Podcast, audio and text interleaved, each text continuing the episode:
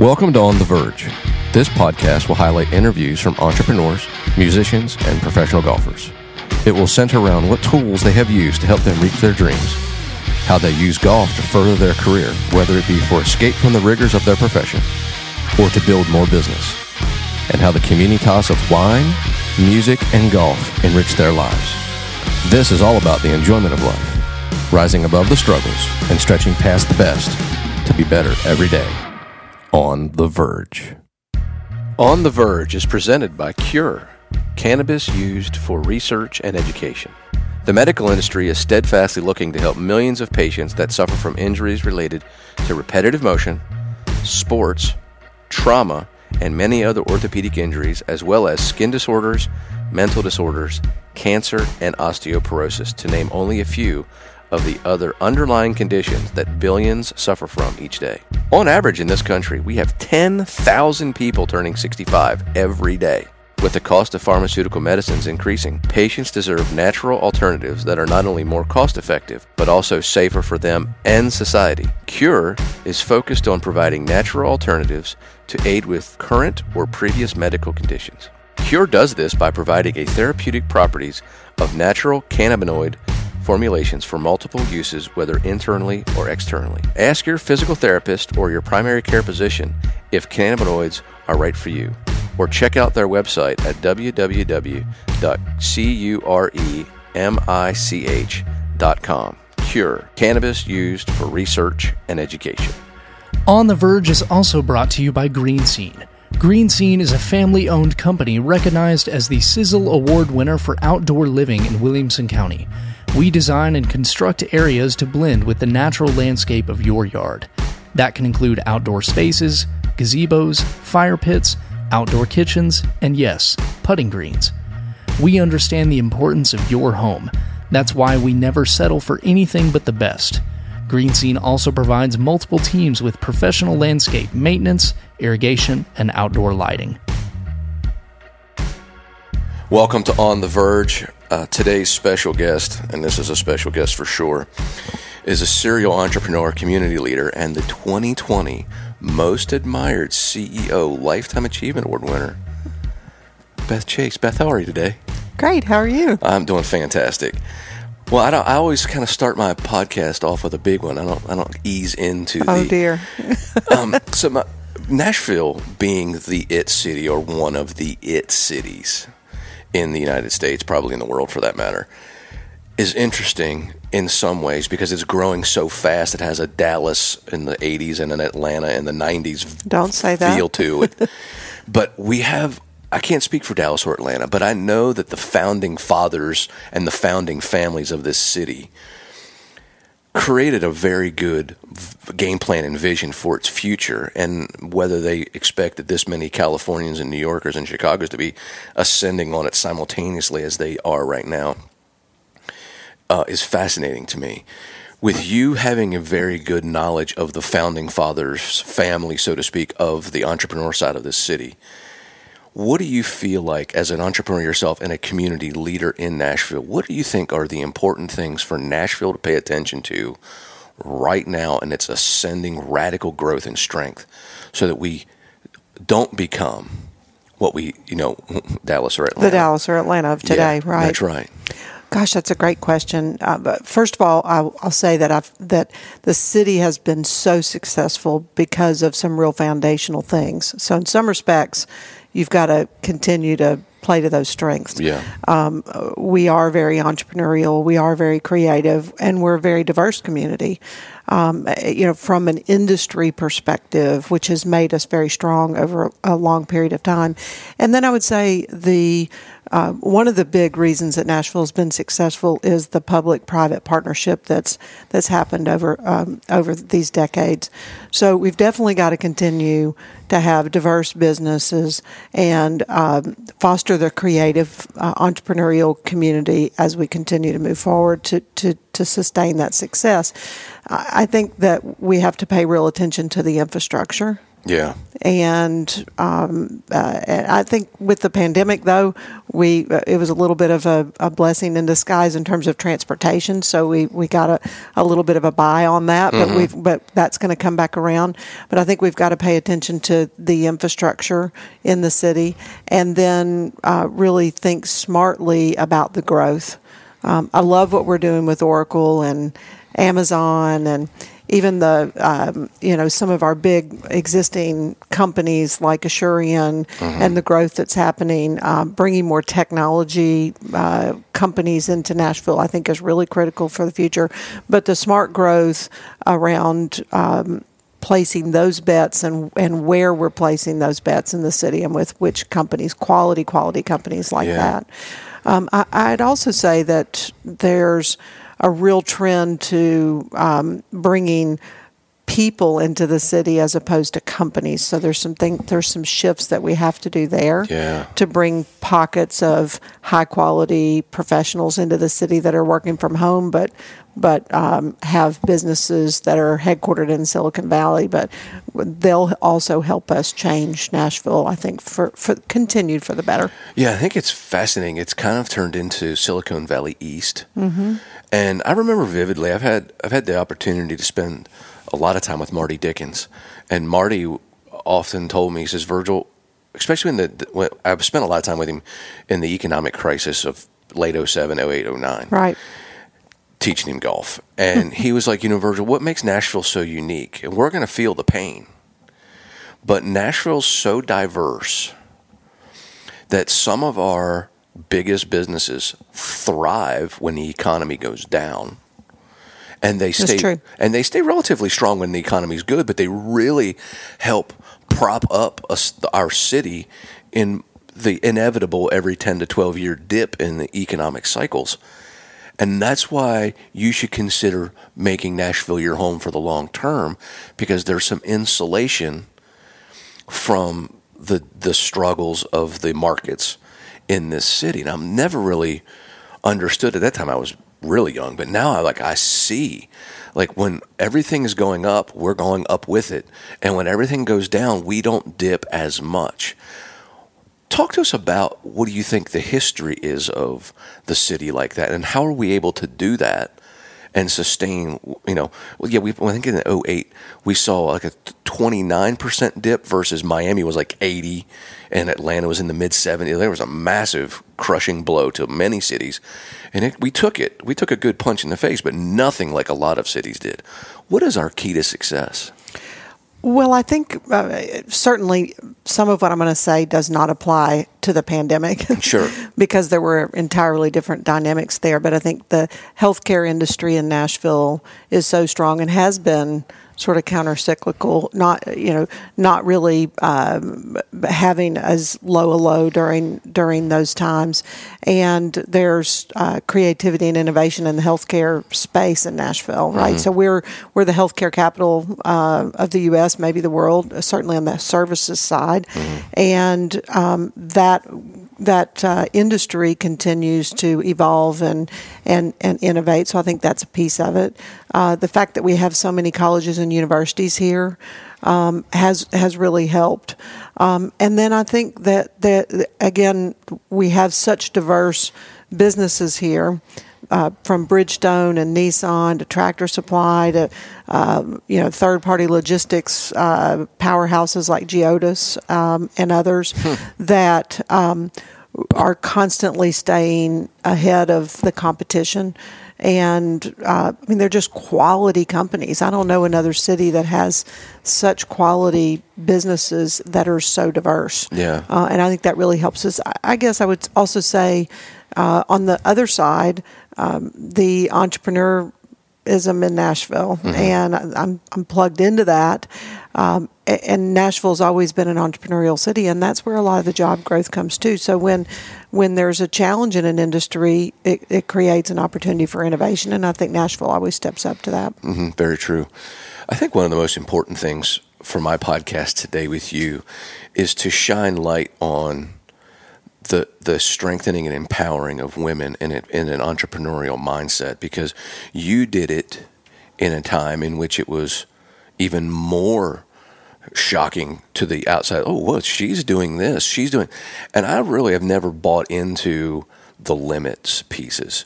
It's more of it's a mindset that you choose to have, and so I'm interested. What is it that you could provide our listeners, the female, the girls that are listen here, to dream big? That there's nothing that you can't do, and a lot of the walls that are created are created in your own mind.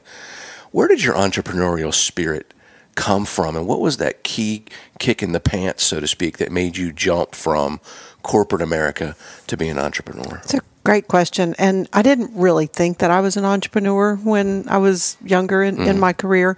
But as I look back, both my parents were, were entrepreneurs. So I had that entrepreneurial blood, I guess, mm. and as uh, DNA.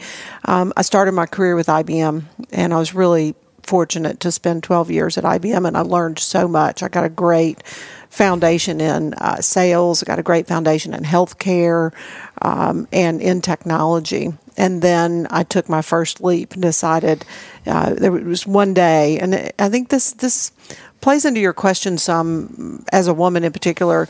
Um, I feel like I had certain um, inflection points in my career that also parallel personal uh, mm-hmm. moments in my sure. career. But I was uh, taking on more and more responsibility at IBM, and I was starting to see that I would be traveling more and more in my job. And I had young twin boys at home at the time, and I didn't really want to do that. You know, I, I was struggling because I wanted to have that career and and and be a mom too. Sure. And so I decided to start my first company and and take the leap and and leave uh, IBM and and start a technology consulting firm. And um, I loved it. I mean, that's just when I realized that I truly was where where I needed to be. Yeah. Grew that business for for nine years, and then ended up selling out of that business and starting C three Consulting. And there was an inflection point there as well. Um, but uh, you know, grew that over thirteen years. But I would say, um, you know. One of the things that I say to young women in their careers today is to believe in yourself you know there's nobody else that's going to believe in you more than than than you. And to be bold um, and to to to you know take that step forward into the unknowns. Both times i started those companies it was taking a giant step into the unknowns. Mm-hmm. and a lot of times people see the worst. They they imagine the worst when there's a a blank canvas in front of them. Oh my gosh, what if I fail? What if this happens? What if that happens? And I've always taken that moment to visualize what's the best possible thing sure. that could happen. And so I talk to people about that as well. Um, if you can dream it, you can achieve it. Yeah. And to just go for it. We spend so much time worrying about failure, and instead I try to flip that and and uh, dream it, and then just put all my energy towards it. Yeah, I'm a big a big Tony Robbins fan. Tony Robbins is like say yes and figure it out. Yeah, exactly. Don't turn don't turn down a great opportunity right. over imagined fear. Right. Just say yes and figure it out. And that's what I've done on my own as well, which is I don't have a, a, a broadcasting background at all. Didn't do it, but I've done radio for 19 years, TV for 20 years, and now I've been doing this podcast for three. And public speaking, whatever. I don't have any degrees in that. But when I was asked to do radio for the first time, I'm like, yeah. Yeah, why not? I, why not? Well, I don't know what it's going to be, but I can talk golf until I'm blue in the face. that can't be hard. But it was when I got behind the microphone and I realized, whew, everything that I say here is going to be heard. Right and I wasn't prepared for that. So I, I put logic in front. Like, what's I always did radio. I do this. What is the question that people want to hear me ask? Or what's the answer that people have always wanted to know? Because I won't give stock, boring answers on right. radio or TV. Um, I'm not afraid to go in depth. And many times on the Golf Channel, when I did do that, they would come down on me hard because I was being too clear and people don't understand that. And I'm like, that's a lie. But it's interesting, you know, the ability to say yes and figure it out yeah. is super powerful. And it also goes in, in the face of many of the people, including Bob Knight says, yes will get you in trouble way more than no ever will. Mm-hmm. And you're always balancing you know, what does that mean versus say yes and figure it out? And I think a lot of those things come from intuition of the facts at hand. Mm-hmm. You know, certainly there are plenty of things that you could say yes to that have negative impacts. But when you're talking about being an entrepreneur, you have good intentions to be successful at something. And I think that's really important for people to hear. I do too. And I, I think, first of all, there's incredible power in positive thinking. And so, and, and visualization. And mm-hmm. that, that happens in sports and in, in business. I learned that when I was uh, young and playing tennis. But also, it takes grit. So you've got to visualize where the positive the most positive where where you want to head and then grind through that as yeah. an entrepreneur. Mm-hmm. I mean mm-hmm. really those are two two big uh, characteristics of a successful entrepreneur. Yeah, and I think your tennis career, which is interesting, we're gonna, I want to delve into that, is the fact that I, I've played baseball and golf. You played tennis. Okay, so we have this vision of what we'd like our three set victory to look like, and then all good game plans are good all the way up until you get punched in the face, so to speak, and then you have to adapt. Mm-hmm. And there's where the same grit, is true with business. That's yes. right. That's right. So it's like the adaptability and the resilience of your best attempt that day not working, and having to then rely on secondary and third and fourth level strengths to win. So I always I, I played a lot of tennis, not at, certainly not a competitive, level, but I love tennis is it always found it fascinating to me how awesome and malleable Roger Federer was, in which he could win with his serve, he could win with the volley, he could win at the net, and you never knew what was going to be his strategy because he had a game plan that had ladders to it. Like, I'm going to play my game until it would make sense that Nadal's going to try to take away my strength. So, my next attempt to rebut that is this. And then if he does this, I'm going to do that. That to me is what has set you up for success that you just didn't realize it when you were 14, 15 years yeah, old. Is true. that when you were, you had probably had certain strengths in your tennis that you relied on. And then as soon as you found somebody that was close to your talent, to equal to your talent, and they try to take that away, it first probably rattled you a shade. And then you just, you found another part of your game that could still help you win. Talk to us about your, your tennis career, going to the Bollettieri Academy, and the things that you may not have understood that you learned when you were 14 to 18 or going to Vanderbilt, but you now employ now and you look back on like, wow, that that's eerily similar to a match that I played against so and so, or my career at Vanderbilt, or what have you. Don't make me uh, remember any names of the people that I played. well, I'll give you a little sense of the tennis, and then remind me to parallel yeah. that to to business. Um, my dad, you know, there wasn't the internet back when I started playing tennis. Uh, there wasn't um, an easy way to research uh, places like Nick Bollettieri's, but my dad was a trailblazer in that, and he he got all of uh, his. I have two siblings, two girl, uh, two sisters, and a brother. Mm-hmm. So the three girls all played tennis. My brother played golf, and all three girls went went to Bollettieri's, and uh, somehow my dad found that. But we ended up uh, going to Bollettieri's, and I was there. Uh, for me, it was really about making sure that I got a good tennis scholarship uh, to a great school. Mm-hmm.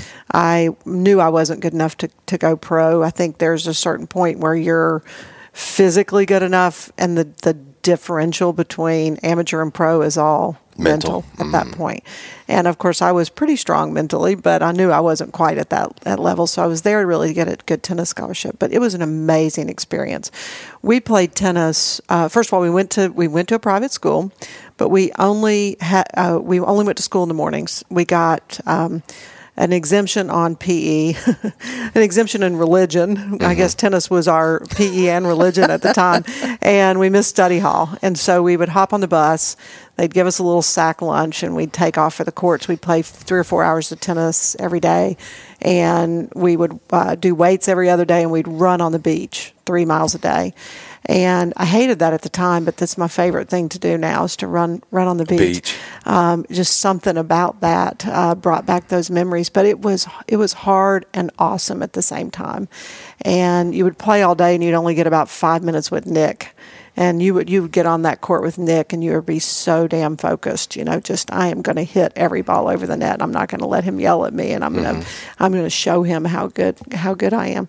Um, but at, that was an incredible experience. I was only there a year, ended up getting a scholarship to Vanderbilt, which, you know, I, I sort of look back in my career and life, and I draw everything back to tennis. Tennis taught me perseverance taught me competitiveness, uh, which you you know bring bring through to, to business. Taught me that grit, as I as I mentioned, um, and uh, so if I th- if I think about. Uh, I was going to tell you something and I forgot it. That's okay. and that won't be the last time I do that. uh, but that that just stick with itness, I think, uh, helped me as an entrepreneur for sure. Um, and uh, so if I think about parallel with business and uh, and sort of bringing that forward, um, it, it was really um, never giving up. Um, and um, the thing that really was interesting as far as winning was that I realized if Beth, you've hit thousands of balls today, you know, how can you lose? And I would say that to myself. And that was a level of confidence through practice and, and, and hitting the ball time and time again over the net um, made me realize that I could walk out and be confident in, in doing that. And I think that comes through in business as well. Yeah, it's interesting you say this. And something that you touched on that is always on my radar screen in my in my main job, which is coaching golf, is that me personally, I'm I'm a good player, but the fear of failure at the top end seems a lot more overwhelming than the fear of failure to get a college scholarship or it's at that top level where you say like okay you get that physical point you have all the physical gifts and then there's that i can't sometimes it's different for each player so some people are afraid to go all in and fail because it makes them feel like they're a failure Right. and then there's people that go all in and they don't really care if they make it or not. They're just all about giving their best effort. And some people make it and some people don't. Right. But to me, what blew me away on my personal story is that all the golf tournaments that I played in, how nervous I was getting ready to compete and whatever, gave me self doubt that I could reach at the highest level as a player. But at age 28, I'm coaching Brandt Snedeker at the Masters, and there was not a shred of doubt that I was going to fix it. No, anything that came up, I was going to be able to handle. Do you feel like in your rise and the ascension in tennis, and that re- you finally go, mm, maybe I'm not Steffi Graf, maybe I'm not Chris Evert, and you you step down from chasing that dream, but you later found all of the work that you did to become the best version of a tennis player. You realize okay i'm not there but i am here. And that mentality that you you can say that you wish you had as a tennis player to take you to the next level took you to the next level in business do you feel like that's accurate in your in your story that you're you didn't believe at the highest level you could play in tennis but you did use all of those gifts that you knew you could play in the entrepreneurial world and succeed like Steffi Graf did Well, that's a really interesting question. you know, I, I, I, you're making me think about, uh, you know, back when I was in college, thinking about, um, okay, how far can I take this? And I guess maybe that that wasn't a desire of mine. You, you mm, know, yeah. I played tennis. I played competitively. I enjoyed it most of the time and started enjoying it less when I was in college. And perhaps that's because I started seeing a bigger world and taking these, you know, majored in math and economics, took a lot of computer science classes. And if I'm taking myself back to that moment, it really um, was that I was starting to get those business juices going. I remember when I graduated from Vanderbilt, I was so excited to start a job because I wanted to actually get paid for the work that mm-hmm. I was doing because basically tennis is a job, right? Mm-hmm. So um, maybe those those business juices were flowing, uh, starting. It was shifting that competitiveness from tennis into business was really what happened more than anything. Mm-hmm. I, I, definitely think that that fueled my career yeah. and gave me a lot of building blocks to be successful as as an entrepreneur. I will say that I never. Um, I just uh, grew companies. You know, I yeah. never really thought, oh gosh, I'm I'm going to be the Monica Seles or the Chris Evert of of being an entrepreneur. Um, I never really thought about myself that way. I just woke up every day and and uh, marched straight towards that goal. Yeah. that goal. Yeah. And as you said earlier, adapted and pulled out the next bag of tricks and the next bag of tricks uh, as as the world changed or uh, as the business changed to to be able to continue to move towards that or change the goal. Sure, absolutely. Um, so I never really thought about being that entrepreneur at the highest level, whatever that is. Yeah, whatever whatever that, that definition is. Because, uh, like to me, I think this is where I got in my my life, and I see it in some of the people that I've interviewed. Being the greatest or a great athlete is measurable. Right.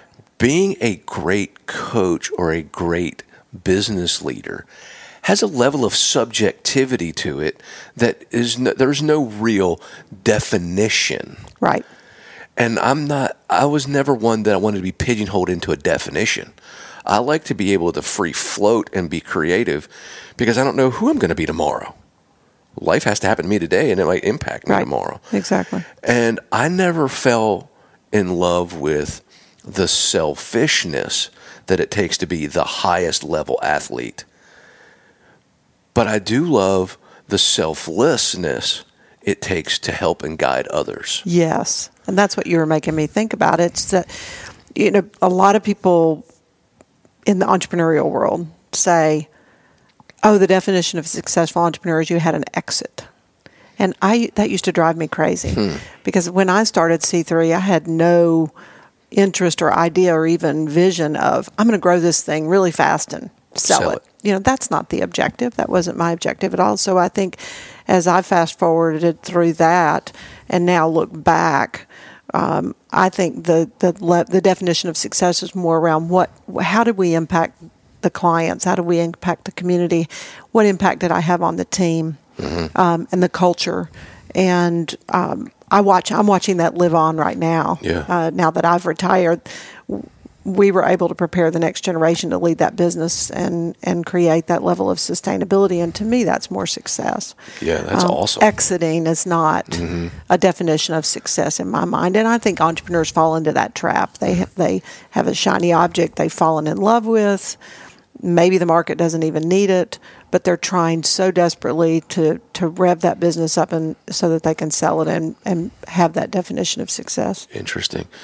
One of your highlights, um, as I've investigated your career, and you just mentioned it, and I think it's a dying piece in the world, is culture and the importance of if you want your company to be successful, it's not just the bottom line.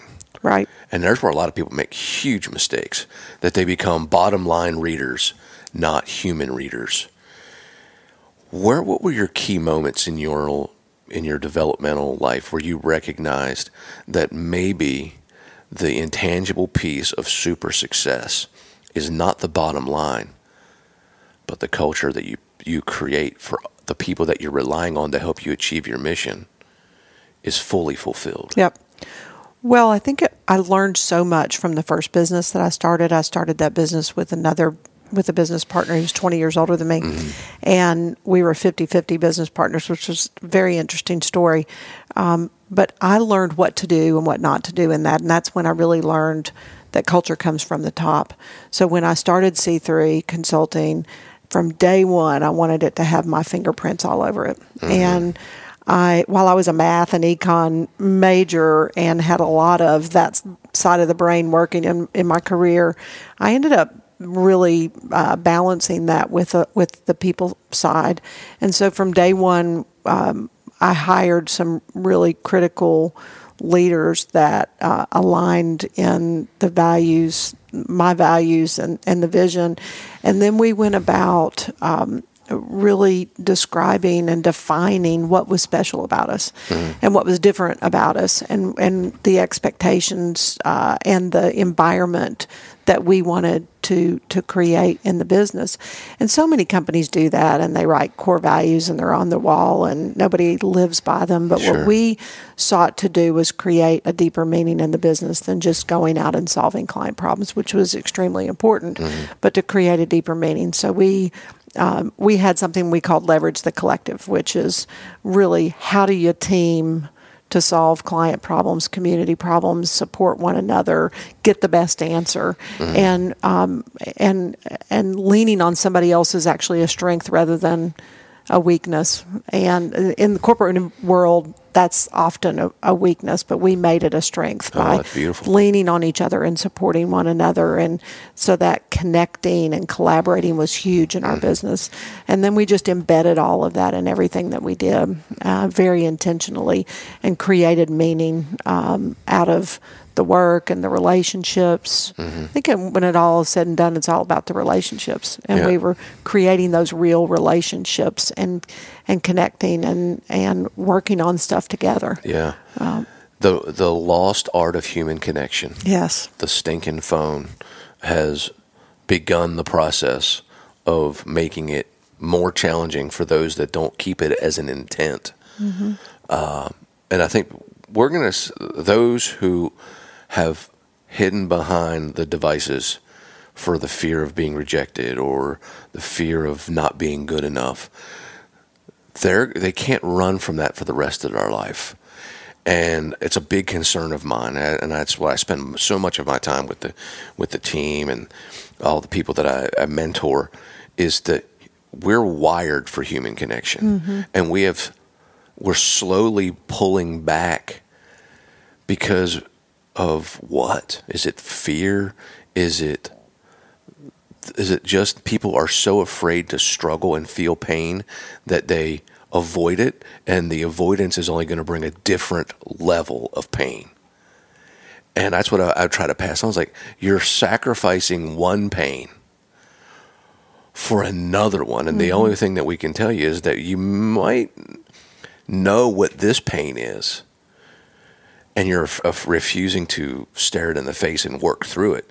But this pain that's coming behind is not a pain that any generation has really ever had. So you're heading into an unknown level of pain if you stop connecting with humans. Right. And the pandemic didn't help. And the pandemic did not help. No, it didn't. And I'm like to me the the bigger concern that I have post COVID is the mental health piece that is already was already a huge problem in this country that nobody wants to touch or talk about.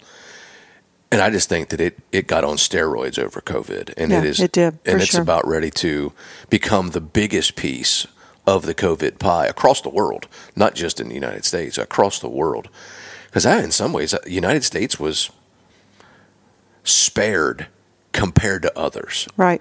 And yes, we had a tremendous amount of loss, and I get that. I'm not discounting that. But we didn't. We're not facing what India's faced, and we're not facing what Spain had to face at the mm-hmm. very beginning in Italy. And I can't imagine what it's like for some of those people that have been locked up in their apartment for almost an entire year. I just can't. I mean, even... every we all need that human connection yeah. more than ever, right? Yeah. And we need it personally. Um, for our mental um, and spiritual health, and we need it in business. I mean, you typically don't innovate by yourself. That's right. Right, and cool. so that that's the X factor is mm. the human connection piece. And, wow, the X factor. That's a uh, great uh, way to. I mean, that. it is because so many businesses are successful, but they're more like robots, just work. Transactional. You know, just, very transactional, yeah, transactional. and uh, so many leadership teams are very transactional, and the ones that are performing at the highest level have that have have gone beyond just the transaction into the the really deep relationships. Yeah. My next question is totally selfish um, because I'm so fascinated because it's not a world that I live in. You're now out of the owning piece and now serving on boards and being on boards of directors and what have you. What is that type of business leadership feel like and is to you versus being the CEO or the owner of your own company? Well, there's there's um, positives and challenges for me. Yeah. I, the positive is that as a board member, you can use your experience, you know, decades of experience and and wisdom and listen to what the leadership team of particular company or, or nonprofit organization is dealing with and provide advice and counsel and walk away you know oh, and you can okay. you can sprinkle some wisdom uh, or ask a key question uh, that nobody has a- nobody else has asked um, or no or or everyone else is afraid to ask Yeah. And you can put that on the table and stimulate different level of thinking or, or you can help a, an organization make a strategic decision but you're not actually getting your hands dirty in it. Sure. so uh, and i love that because uh, i've worked with hundreds of companies across all industries and uh, to be able to bring that perspective to these organizations is a lot of fun on the challenge side for me is that I'm I've always been very hands on. So uh, to I want to sometimes dig deeper than I need to, to dig, or I want to jump in and and uh, facilitate a workshop to solve a problem, and so I have to. Uh, it's a new new leadership uh, lesson and level that that I'm moving to from the lead to advise and the from the dude, you know to Interesting. That's so to me. It sounds like and don't. I, I, this sounds like the difference between being a parent and a grandparent. Like serving on a board of Yeah, yeah. Sounds like grandparent, like you or the player to a coach. player to a coach. That's right. Right, and um, I, I uh, like you. Uh, I think I was listening to one of your other podcasts, and it's like you you coach and you coach and you coach and you plant these seeds, hoping that eventually they get it. And I'm mentoring a lot of entrepreneurs right now, and I'm mentoring a lot of young leaders, and I'm planting these seeds, and I'm like, okay. Surely, surely this person's going to get it next time. The information. like I'm trying to serve it up on a silver platter, you know. I'm just, like, just let me do it, you know. Yeah. So you, but you can't do it. That's you can't. right. I can't do it for the board. I can't do it for the leader. I can't do it for the entrepreneur, and that's that's the challenge for me. It's a learning edge, as one of my cohorts used to say.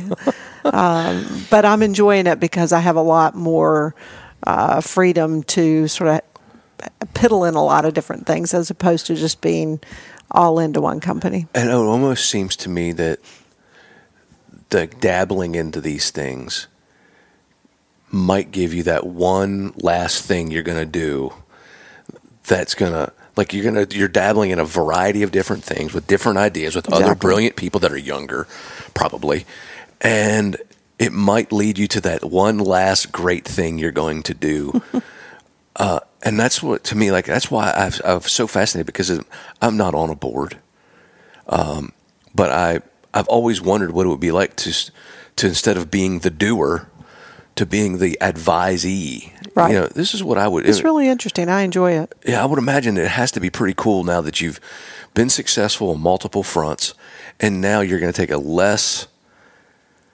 responsible role, so to speak. You're not you're not tied to it, but you still get to be, play a, a role in the success, and you get a chance to help others achieve their dreams. Yep. and It's- that's the coolest part. It's really enjoyable. And I'll mention one thing to you about the sort of stage of life that I'm in. Uh, others may find this valuable. Mm-hmm. A friend of mine, when I first, uh, you know, left Ankura, I try not to use the word retirement because I'm so Oh, yeah. active still. Sure. But when I when I left Ankura, starting on this new chapter, a friend of mine said, "Okay, she had heard take a sheet of paper, and that sheet of paper is your life. And when you're working, you draw a big circle in the middle, and that's work. And everything else is just a little sprinkle around the edge.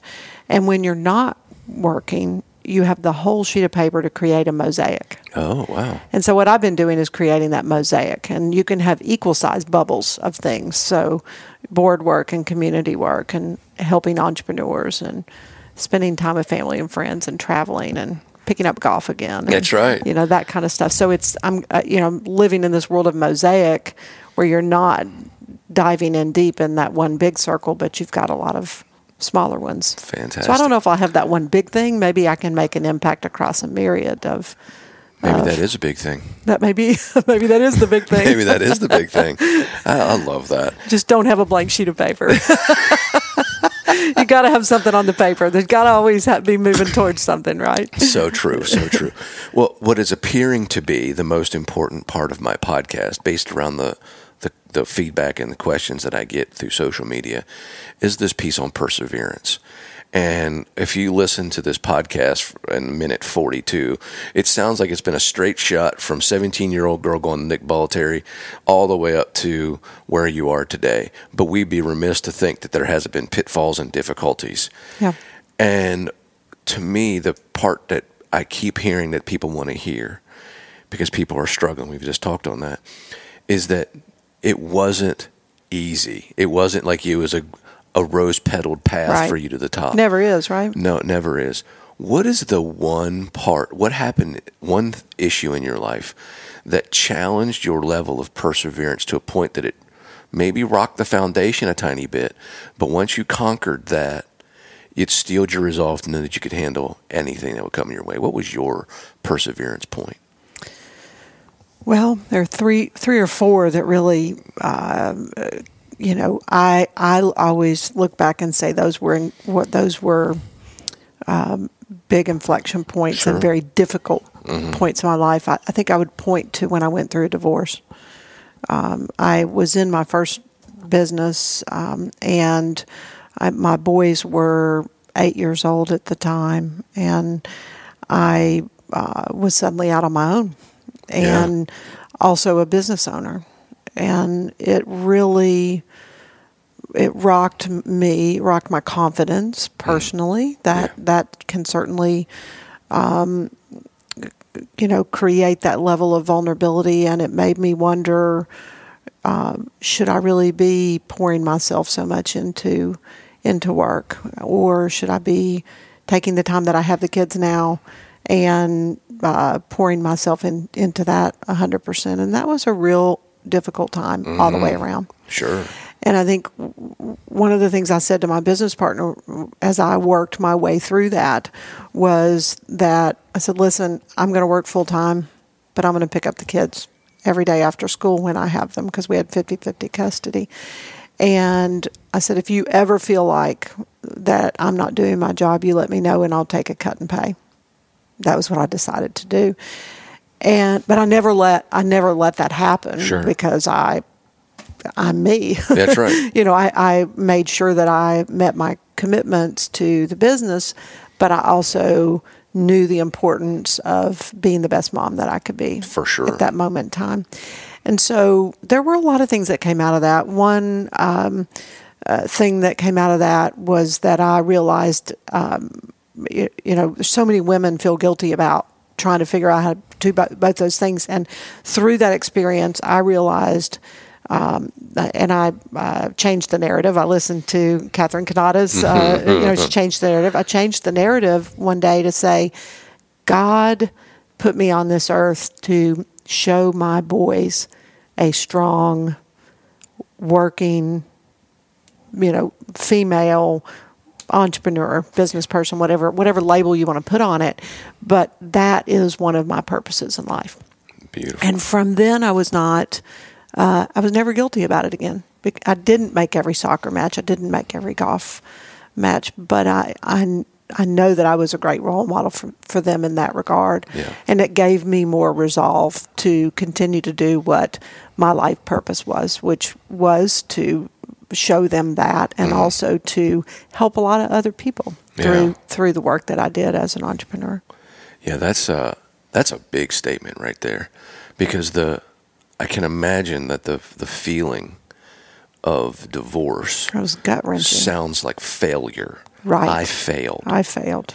and it takes a while to get through that. Yeah, and then you you're watching your your kids see you feel that, and they have to be able to feel it. Right.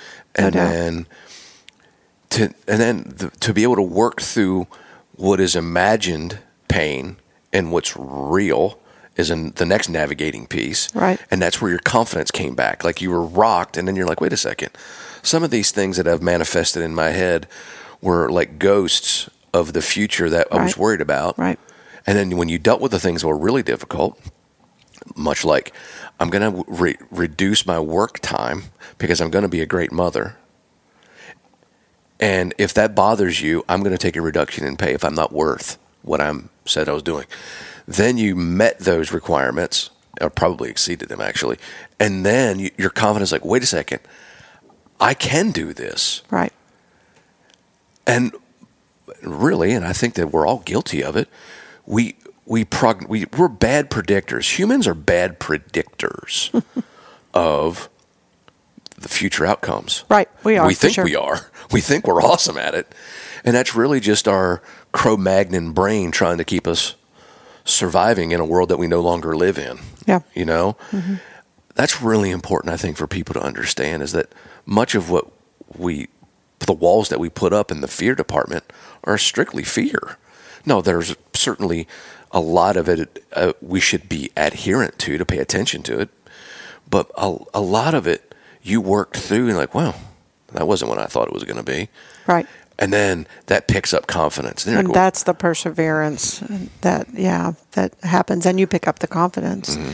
Y- you know these these define I, I i call those defining moments in your life you know Mm-hmm. you've got the and they're they're gut wrenching it's uh, and they they rock your world and I, as I've looked back on all of those, they're also tremendous um, moments and times of growth, personal growth. And so you have to remember that for the next one. that's right. You know, every time you go through one of those, you come out stronger in some way. You just don't know what it is yet. Yeah. And that was one of the ways uh, that I came through there. Dr. Rotella has a great sentence, and it pertains to a lot of things in life. And he's and he says that you know, if you follow the right processes and systems in your life, I guarantee you'll be successful. The only terrible piece about what I'm getting ready to say is that I can't tell you when it will happen. And therein lies the the patience that's required to have perseverance and resilience mm-hmm. that allows you to see it till you get to the promised land, so to speak. Mm-hmm. That most people, when they don't get there, it's because they felt like it wasn't going to work and they stopped before they got there and they probably were just right around the corner. Right. And that is what I tried my best to to on my weaknesses. I'm like going, I know this is not what's happening is what's going on, is what I want to have happen, but I feel like I'm doing the right things. Keep going. Keep going. No matter how many negative pushbacks I'm getting. And it's uh, it's Yeah. powerful. It is. I can't think of a time that I've quit anything. Yeah. You know, so it, to your point, pushing through and pushing through is uh, is is what you do to to get to, to get to that next spot, Yeah. whatever that is. And I, I want the final piece on this before we shift to the things that you do to recharge. Um, I say this a lot, and I and I mean this, but I, I I can hear it in your voice that you have a point on this. On your way to the top, there are more feet on your head than there are hands reaching down to lift you up. And I feel like you're one of those people that are hanging over the ledge, reaching down, grabbing people by the back of their shirt, lifting them up. But I am sure on your way to the ascension that you've had, you've oftentimes felt like there were more feet on your head than there were people trying to lift you up. What is it that you gained in your experience all the way through to where you are today that makes you be that person that reaches down to lift people up? And do you feel like what I just said is something that you've had to face in your life? I'm not sure. I when you described all of that, I also started I started picturing more people that lifted me up than stood on my head. Mm-hmm. So maybe I learned that from some some great mentors. You know, I had so many mentors in my career, mostly informal, mm-hmm. because I had the great opportunity to watch so many great leaders and working with with so many companies, um, and then had some, several formal that uh, were really key to lifting me up. So I think I learned that by others lifting me up, um, and. Uh, realizing that it was my responsibility to do that Yeah. for others.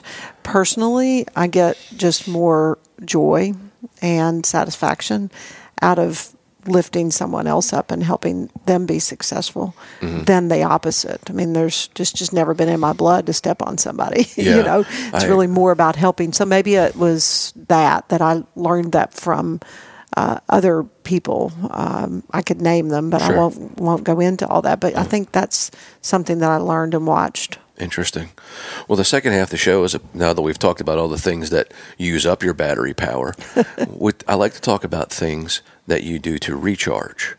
And historically speaking, they've been the things that bring a lot of like minded people together for certain things. So, which is why concerts and, and theater and sporting events and family events are always the things that people use as their cup filler.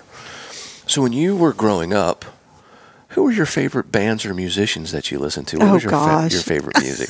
and what do you listen to now? Oh gosh.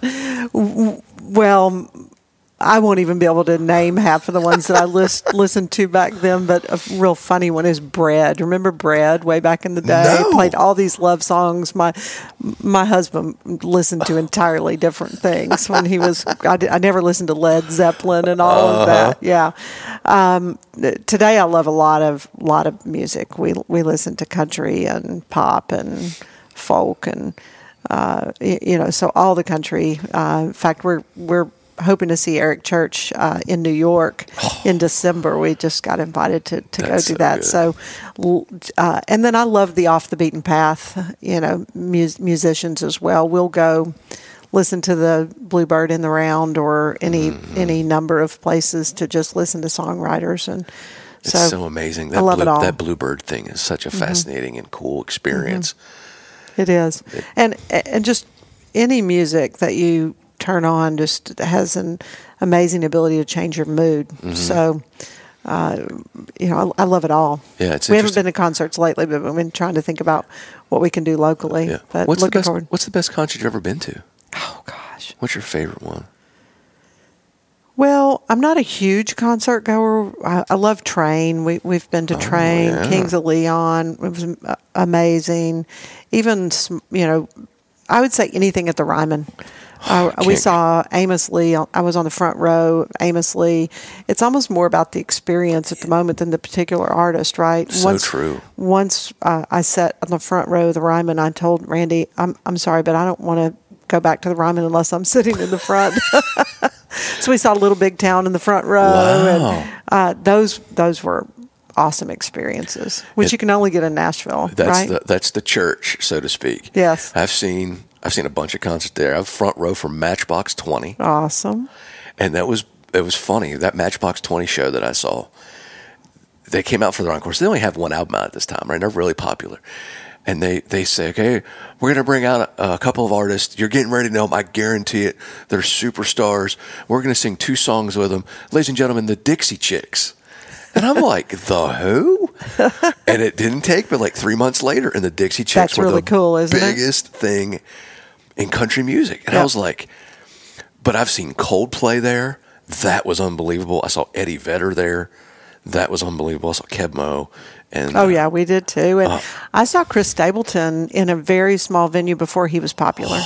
when he was with was the that? SteelDrivers, and it was a small venue in Franklin. It was amazing. That's the best when you've got a, a little, you know, hundred person show uh, that you're, and so that was super cool. That is awesome, man. That's a person like I want to see he and Luke Combs. That's the two people Oh. on my list that I want to see Mm-hmm. next.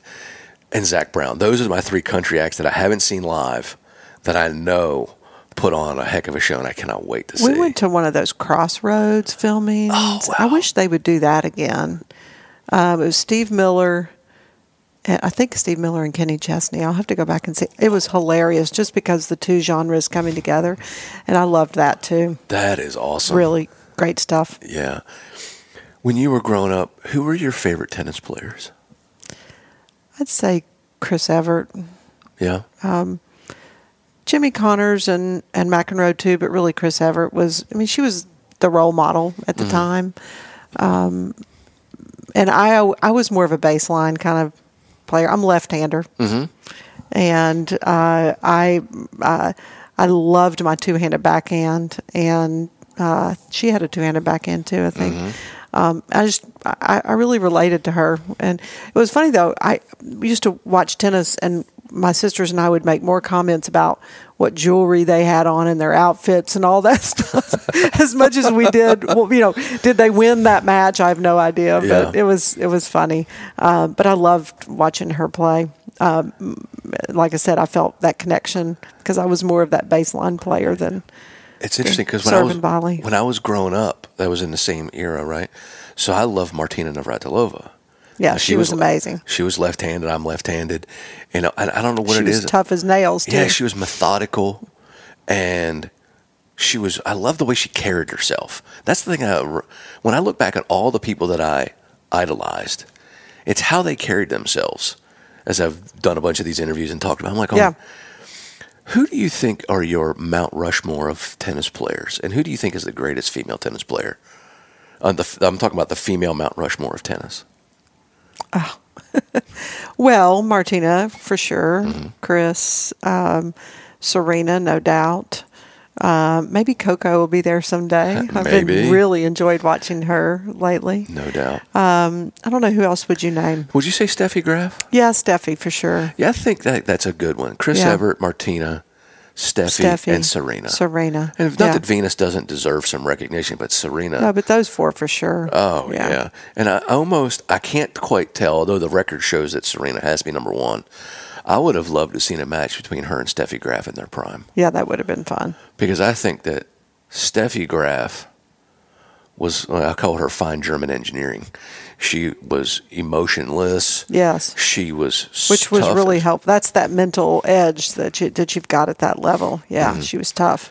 and I never knew the who she was until I read Open with Andre Agassi, and he goes into great detail about how she deserves most of the credit for his 2.0 version of his greatness, and that really put her in a very high place for me because she she dethroned my favorite Martina, so I was like I'm, I don't like Steffi Graf, but she she deserves a ton of accolades because she didn't search for accolades. Yeah, she was great. Quiet, quiet greatness. Yeah, yeah. so true. What's the greatest sporting event you watched in person? Auburn beating Alabama. Which game? I mean, I went to Vanderbilt, but, but my husband Randy went to went to Auburn. Uh, it was the kick six. go- Oh, my goodness, that's with so- the one second left and all of that. So, it was so awesome. Two weeks ago, we were just talking about that. Two I mean, how ago- can you quit talking about? It? Yeah, I sat here with the tight end CJ Uzomah. And I said, hey, man, what was that like? He goes, Virgil, you have no idea. We're running down the sideline on that return, and I see bodies flying. And I'm like, I'm screaming, and I look over my shoulder. There's our flag, you know. you know, and just listening to CJ tell me like the live stream that was going through his head as he's running down the sideline with that guy, and the whole place is going crazy. And like, is there going to be a penalty? And then like the the dog pile, and just hearing all that story. And to me, because I literally despise Alabama, I, I respect the heck out of Nick Saban for sure. True. That's But very true. I'm so over the Crimson Tide.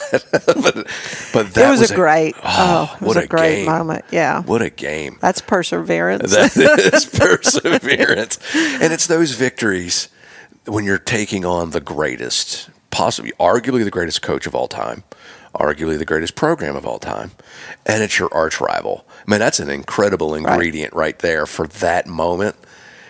I still think that was might a be fun the, year. That might be the greatest overwhelming moment in in college football history. You know, some I was talking to him about if is that a bigger moment than the game Cal Stanford when the band came on the field of finishes, and I think that it is because of the gravity of the game. Yeah, it was. It was an incredible night. Oh, oh my gosh, but it you, you never it had been so loud in, in that stadium. We it was. I can only imagine. So fun. Oh, oh, that's so great. really great. Are you a big reader? I read a little. I read for fun. Yeah. uh, but not not much for fun. I'm, I mostly re- read for business. What, what are the What are the books that really set you up for success in your mind? Well, uh, it's probably not a good question for me because I've never been a big business book reader. So when I read for business, I'm reading the work stuff as opposed to how to do business. Interesting. Uh, I, for whatever reason, I've never been a. a I, I quote a lot of them. I skimmed a lot of them, Yeah. but I never, never really did that. I ended up learning. Maybe I'm more of a tactile learner, where I'm learning by doing and and learning by um, watching others and and uh, having lots of CEO to CEO lunches. So I, I learned more uh, through that approach as opposed to the school book book Yeah. approach. That's how that's interesting because I'm a I'm a person who learns best by doing than Me too. than by reading or Me too. hearing. But I've probably read I read three books from K through college, and I've probably read 800 since I graduated, and most of it is about how the mind works Mm-hmm. and how do I how can I get somebody to perform better than they ever thought they could because of the limits that they put on themselves. Right. And then understanding how the brain transfers muscle memory to muscles and blah blah blah whatever. Did you read Psycho-Cybernetics, that book back in the day? I did not did not know about Mm-hmm. psycho-cybernetics, but I did watch cybernetics and like all the the things that went into it, but I don't remember it being It's called. I think it's called Psycho-Cybernetics. And my tennis coach, who was amazing when I was growing up, Fritz Nau, before I Mm-hmm. got to Bollettieri's, um, he had us read this book, and you might you might look it up. But I'm it's all check it about the uh, positive visualization. So there were three studies. You know, one that uh, kids just practice shooting baskets, you know, and, and playing basketball. And then another study where they didn't sh- practice shooting at all, but they just visually sat there the same number of minutes a day and what and visually thought about a basket, the ball going in the basket.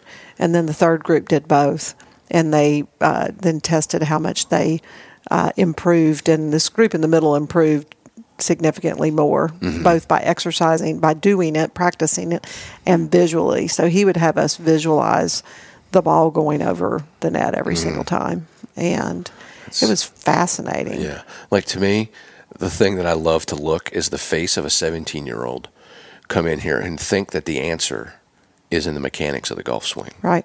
Or the mechanics of the putting stroke or the chip shot, that whatever it is that they're feeling is lacking for them winning. And I always would say, well, today we're going to talk about the the mental management and the pre-shot routine and your visualization. And they're like, oh god, Here, Snore. we're- Come on, it can't be. But it is It's so important. So important. Did, did, where did you? Did you feel like it was became important to you instantly when you were uh, a teen in tennis, or did you? When did it the visualization piece smack you upside the head and say, "Oh, this is actually a major ingredient to this soup, not like two pinches of salt." Yeah, I was taught that when I was a teenager, uh, but I'm not sure that I believed it. r- Maybe really until I got to the business world. Interesting. So I, but I was taught that, and I did. I probably didn't do it as much as I should. I think you know because I do believe there's so much power in it now. Isn't Yeah. that funny? I guess it comes with wisdom. I think it also it comes with the environment that you're in. Like the environment can cause you to visualize more. Because maybe some things are out of your control Right. and you your intellect and your your training makes you think, okay, I can't control this right now. Right. But I can, I can't practice my way to it. Yeah, but I can visualize where I want to go. Mm-hmm. What that possibility is. Yeah. Yeah. I think you might be right. That's the the situation is different. Yeah. Right. So you just had like you, because I've noticed in, in competing at golf, I the better I get is when the conditions get so difficult that normal golf shots aren't the shot. like if the wind's blowing 30 miles per hour. I have bizarrely played my greatest rounds of golf in the last 10 years in the harshest conditions That's interesting. because it forces me into a level of visualization and creativity based around the conditions that I'm playing in and the golf course that I'm playing. That I'm like, I can't just say, okay, hit my seven iron 175. Right. I'm 175, I'm hitting seven iron. You can't be an autopilot. You have to be more aware. You have to be really thinking and calculating and, and using that creative. Yeah, you have to be engaged Mm-hmm. immersively in the mm-hmm. total package. And to me, one of the things I try to pass on to these kids is that if you want to know why 197 kids that I've taught have played college golf and only one of them play on TV, you have to understand that Brandt Snedeker did things differently than anybody I've ever been around. He is not the most talented golfer that I've ever taught. He might not even be in the top 10 most talented golfers that I've ever taught. But that dude has something inside of him that is it was it was it's immeasurable, but it's so overwhelmingly measurable and it's in his head. What how he visualizes his success has absolutely nothing to do with his past. He's the most in the now person that I've ever met. That's awesome. And I tell the story because it so blew me away and it became so obvious that I made the right decision in my career. We never lost a golf tournament together. I've played in a handful of tournaments with Brandt as my partner. We never lost. Sometimes we won by 15. And so there's this one tournament we played in, and it happened to be over his 21st birthday. So we play the first round, and we're winning by six, and we played obviously played great. And then it's his 21st birthday, so he got home about 30 minutes before we were going to tee off, and he wasn't in the best shape as he showed up to the first tee. Had his first beer the night. The That's night right. That's right. And it appeared because we were really about a minute away from being disqualified because he wasn't there. And I'm I'm angry. I'm frustrated. And he shows up, and we both hit terrible tee shots on the first hole. And our the team that's closest to us is sitting perfect. So we're in the trees. We're really pretty close together. And I'm fuming because he's late. He a bunch of different things. So he goes, "What are you thinking here, coach?" And I said, "Well, I'm, I'm he knows that I'm angry." I said, "I think what I'm going to do here, I'm just going to get this up over the tree to the right side of the green, and let's see what happens." What are you going to do, Brandt? He goes, Well, here's what I'm going to do. I'm going to chip the ball out underneath this tree right here in front of the green. And then I'm going to chip it in, and we're going to break these fools before it even starts. and I'm looking, I'm like, Is that what you're thinking? and with, like the stone faced, what I call the stone faced killer that he's like, Yeah, what are you thinking? and then he literally chipped So the great. he chipped the seven iron out in front underneath the tree out in front of the green and I hit my shot up over the trees, and it didn't. It wasn't a bad shot, but it wasn't what I was intending. And then he chipped it in, exactly as he said that he would, and he gave me that that little look, like told you. They both missed, and then we we went on and trounced them, and we broke their heart. And he told me what was going to happen before it happened, and he visualized it before he That's did it. powerful. And I'm like, that to me, right there, tells me everything. Because I've been around great players. But you're right. It's that you, you're not you're not bringing the past into uh, whether it's personal or business. The past is the past. If you bring that in, it can really limit it limits you. Uh, but being in the here and now is also very difficult. and then be, to be able to visualize the future. I mean, Yeah. that's that's very cool. Yeah, to me that to me that's why That's why people are successful. that's why they're successful. yeah, they're always looking forward and they're always moving forward. Looking out the looking out the windshield, not the rearview mirror. Yep. Very Uh, yep. important. Love it. How important is travel to you? You Love to, it. what are your What are your favorite places that you've ever been? Oh my gosh, Italy, no Italy. doubt. We we we did a bucket list trip with our family. Right, uh, thank thankfully in 2019 before the pandemic, we have four children all together, and Mm. we took them all plus a plus a girlfriend to Italy and uh, Florence, and we went to the Amalfi Coast, and we were in Tuscany, and and uh, we did a little bit of time in Rome, but doesn't matter. Italy has you know the food, the wine yeah. um, love love great food, great wine, and and spending time with Sure. with family. That was that was awesome, Talk to me about the Amalfi Coast. What'd you feel? What'd you What'd you feel there? beautiful. Yeah. Uh, we stayed in a house right on the cli- on a cliff overlooking the Mediterranean, and we we uh, had a private. Um, boat one day that took us up and down the Amalfi Coast and into Positano and uh, you know just it's just beautiful. I mean, Yeah. there really aren't words to describe how beautiful. I'm sure you've been, Yeah. but no, I want to go. That's a that's a bucket list for me. There aren't many places left that I really really want to go, but that is one place stay that in I re- Positano. Positano? Positano is so so much great food and and shopping and Mm-hmm. the beauty of it and uh, just the locale. Uh, it is fabulous. Mm-hmm. Interesting. Fabulous. Um, we we went inland one day and we went to a vineyard that these um, Italian men older than me, uh, brothers um, had. Uh, they owned the the vineyard, um, and it was an amazing experience. Their wives were in the kitchen, and they cooked a full Italian meal for us for lunch, and then we're tasting all these wines and sitting overlooking this beautiful, you know, vineyard, and the the vines are like they've been been there forever, so Yeah. they're so thick and cool.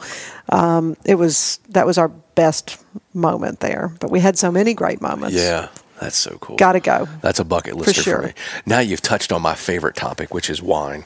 There aren't many. I mean, I tell people all the time, why is my my podcast? If you listen to the intro, it's it's basically it's understanding successful people and the, how it goes together with music and wine. Sport, music, and wine is my life. I tell people all the time. I think I know three things. It's a pretty good life. I, I think I know I know red wine really well. I know rock and roll really well, and obviously outside of golf, I can spit some stats on sports that make you head make your head spin a touch. Other than that, I don't spend much time talking in the know. I'm a listener outside of those three topics. What are your favorite wine regions and favorite wines that you've had? Well, we went to Russian River Valley uh, right before the pandemic too. Mm-hmm. Love love the uh, Pinot Noirs out there. Oh, so good. Um, and the Italian wines we of course enjoyed. Um, and I, I love uh, French, the French white wines as well. Mm-hmm. Um, I, I I've gotten pickier as I've gotten older. Yeah, don't we all? uh, and maybe can afford better bottles of wine. So Sure. I've gotten picky in that regard. But I love white, rosé, red. Bring it, bring it on. It's all, it's all great. But we we did take a trip, in fact, with Jeff uh, Factor and and his wife right before the pandemic, and got all the Russian River Valley wines. And there was a great little vineyard uh, called Rin Hop. Uh, the bird Rin Mm-hmm. Hop, and it was the coolest little place, and I could drink that. I could definitely drink that every night. that is so cool. But like those special, the special small vineyards as well as the The big ones. the big ones. Yeah. I think to me, what wine means to me, because I was fortunate when I went to Mississippi State, they had wine appreciation. Cool. And it was one of. We didn't have one of those so classes was at a- Vanderbilt. In 90, so in 96 is when I took the class. It was a fall of 96. Um, it was the only one that you could drink it. Cal Davis and Virginia Tech, you could taste it, but you had to spit it out. oh, brother. Right. So I took I took it. I'm not going to lie. I took it for the buzz. I took it for the free buzz, and I quickly learned uh, in the class that this was not going to be a normal class. That yes, we were going to be tasting wines, but there was we were going to understand the the powerful combination of food and wine, mm-hmm. and then the tw- the the triple part, which is what that does to a room with people. Mm-hmm. And I was fortunate because the teacher was a top 100 wine taster and a top 100 chef in the United States. Why he was in Starkville, Mississippi, is, Right. is a whole other conversation. But he- we sat down in the very first class that wasn't the you just like the intro. We studied Italy, and he cooked the food, and we served the wines, and he did it in a way in which this goes with this. Now, understand why this food brings out this flavor in the wine. Understand why this wine brings out the the seasonings or the ingredients in this food. I was like an addict from the as soon know, as we got so awesome, isn't it? Oh, and then of all the things that I've had a chance to do in my life that bringing people together, it's those great bottles of wine with great food and a nice setting with your friends or people Right. that you're really interested in that shift your life in such a positive way.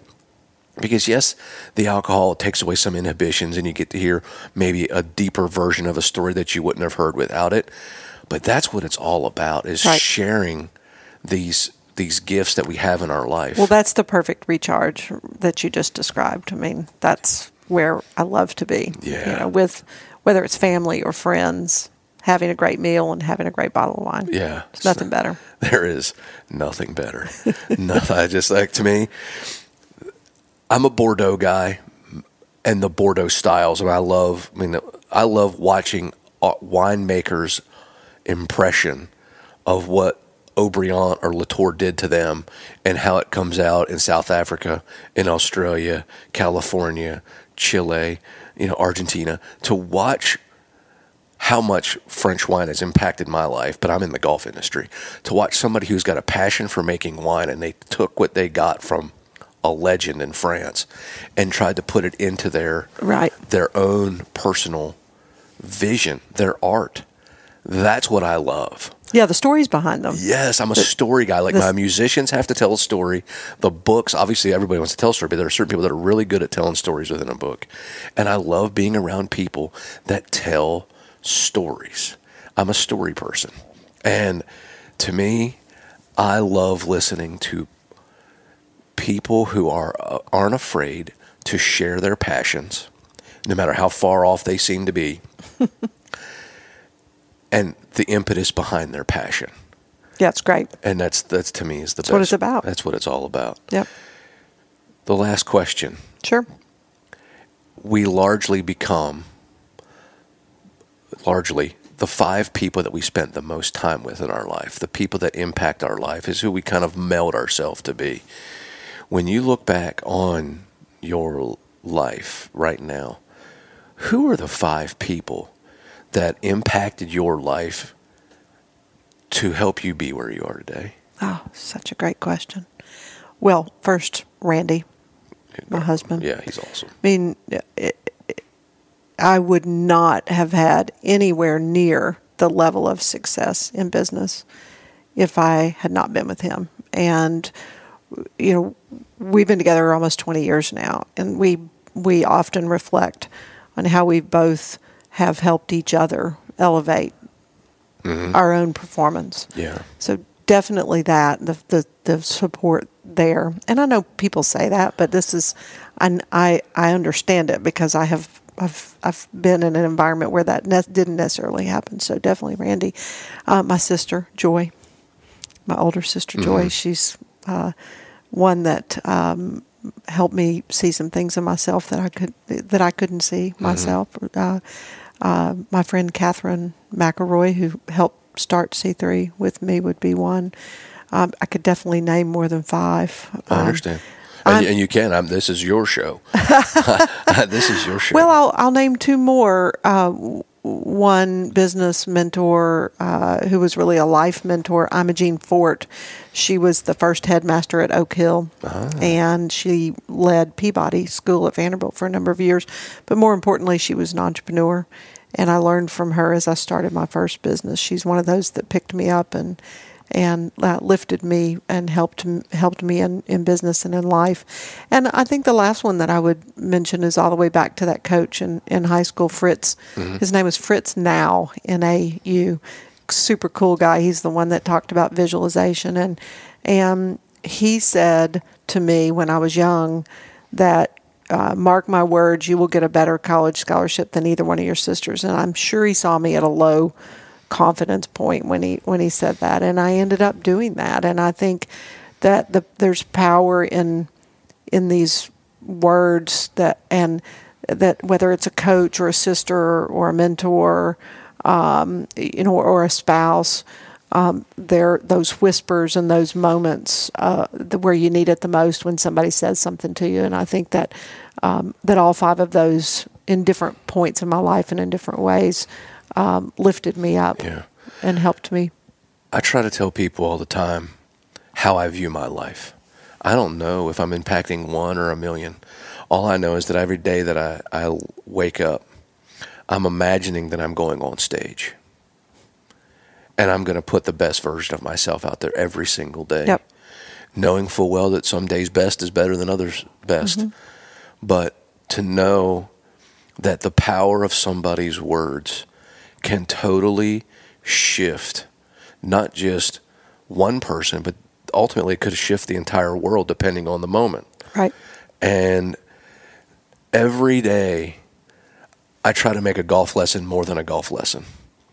Every day I try to make a podcast different than any podcast you've ever been on.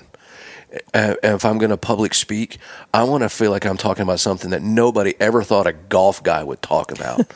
I'm trying to do right on a on a scale that is not predictable. And the power of words and encouragement is unbelievable because I know what it meant to me. I think that's probably why I'm so that way. Mm-hmm. And so, how many how many people will list us as one of their five? You know, and That- so that's really what the rest of my life's about. Not Yeah. not that I'm trying to have a compete for that Yeah. to be on someone's list, but to uh, help others and. Um, and be that coach or that advisor or that mentor to help others succeed. Yeah, I think that what you said like when somebody asked me not long ago, what of all of the accomplishments that I've had, what's the greatest one? And I sat there and thought about it for a second, and I said this: I've been the best man in three different people's wedding. That might be the greatest honor that I could ever imagine. To be the best man for three people. That's a huge responsibility, but it's also it means so much to me because people mean so much to me. And it's bigger than golf, it's bigger than winning or losing. It's about life and experiencing it and sharing it with others because there's so many people that don't realize how awesome they are. Because maybe they're in a field that doesn't get as much accolade as others. Right. But humans are awesome. Don't watch the news because you you might think that people aren't awesome, but a vast majority of the people that Humans are awesome. Humans Yes, are good. Yes, they are. well, Beth, I cannot thank you enough for taking time out of your schedule to come here and share your story with me and my listeners. Congratulations, and for your past, your now, and where you're going in the future. Thank you. Thank you for having me. My pleasure. Have a Thank great you. day.